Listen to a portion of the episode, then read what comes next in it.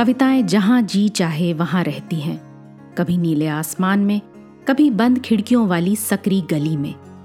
कभी पंछियों के रंगीन परों पर उड़ती हैं कविताएँ तो कभी सड़क के पत्थरों के बीच यूँ ही उगाती हैं। कविता के अलग अलग रूपों को समर्पित है हमारी पॉडकास्ट श्रृंखला, प्रतिदिन एक कविता।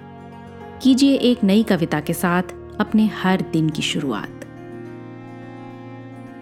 आज सुनते हैं कविता इतने भले नहीं बन जाना, जिसे लिखा वीरेन डंगवाल ने, और इस कविता को सुना रहे हैं वरुण ग्रोवर।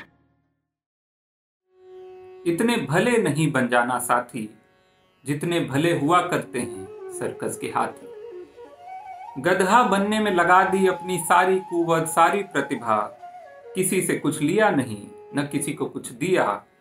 ऐसा भी जिया जीवन तो क्या जी? इतने दुर्गम मत बन जाना। संभव ही रह जाए ना तुम तक कोई राह बनाना। अपने ऊँचे सन्नाटे में सर धुनते रह गए, लेकिन किंचित भी जीवन का मर्म नहीं जाना। इतने चालू मत हो जाना। सुन सुन कर हरकतें तुम्हारी पड़े हमें शर्माना। बगल दबी हो बोतल, मुँह में जनता का अफसाना, ऐसे घाग नहीं हो जाना। ऐसे कठमुल्ले मत बनना। बात नहीं जो मन की तो बस तन जाना। दुनिया देख चुके हो यारो, एक नज़र थोड़ा सा अपने जीवन पर भी मारो।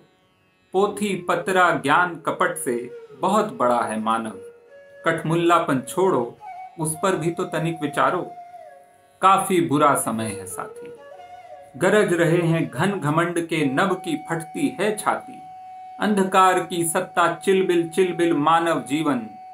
जिस पर बिजली रह रहकर अपना चाबुक चमकाती संस्कृति के दर्पण में ये जो शक्लें हैं मुस्काती, इनकी असल समझना साथी, अपनी समझ बदलना साथी। आज की कविता को आप पॉडकास्ट के शो नोट्स में पढ़ सकते हैं।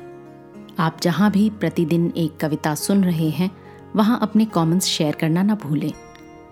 अगर आप चाहते हैं कि नई धारा रेडियो की ये प्रस्तुति हर सुबह आपके व्हाट्सएप पर आ जाए तो हमें इस नंबर पर मैसेज भेजें। Seven four two eight seven seven five three seven six कल एक और कविता के साथ फिर मिलेंगे।